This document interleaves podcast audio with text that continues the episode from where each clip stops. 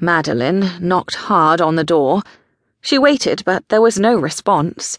She pressed her ear to the door, but could hear nothing through the thick walnut. Feeling like a thief and not wanting to be caught, she tentatively opened the door. Richard, are you there? Although there was no response to her greeting, she heard the soft, breathy cries of a lady. Sarah sounded like she was in pain.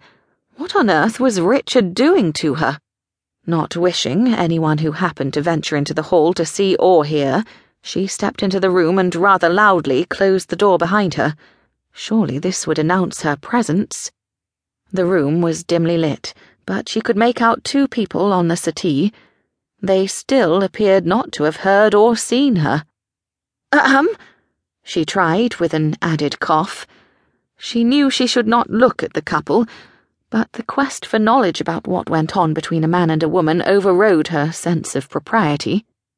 She stood mesmerized. Richard had discarded his jacket and waistcoat. They lay thrown behind him on the floor as if he'd disrobed in a hurry. His shirt was on, much to her disappointment, although Maddie was too scared to acknowledge that thought.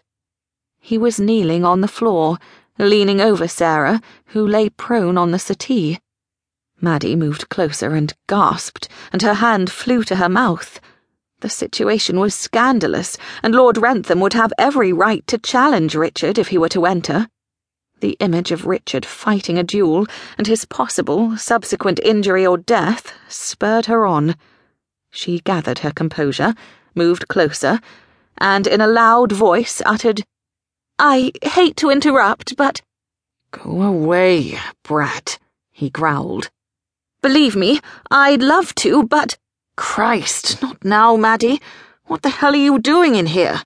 Richard sat back on the balls of his feet, while still on his knees at Sarah's feet. All Maddie could see was a very angry and gorgeous Richard. She couldn't seem to get her lungs to work. Her breath caught in her throat as she soaked up the beauty of the naked expanse of rippling stomach and muscled chest displayed through the flaps of Richard's open shirt. He rose to his feet, anger scoring his handsome features. This better be important, or, by God, I'll put you over my knee. Do you realize how inappropriate it is for you to be in here? Maddie's temper flared. It's not as inappropriate as seducing another man's wife. Her barb hit its mark as she watched Richard's fists clench at his sides and heard Sarah give a cry of distress.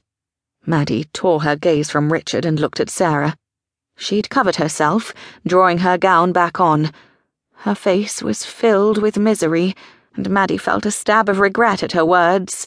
Sarah loved Richard, but had been forced into a marriage with Charles. Maddie did feel genuine pity for her.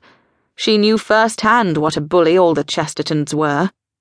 Marriage to Charles would be a nightmare. However, she would not let Sarah's terrible life choice destroy her only friend. Sarah should have stood up to her father. She should have chosen Richard and had faith in him. I'm sorry, Sarah. That was unkind. Damn right. This is none of your business. For the first time in her life, Richard looked at her with something akin to hate. She swallowed back tears. Charles is here.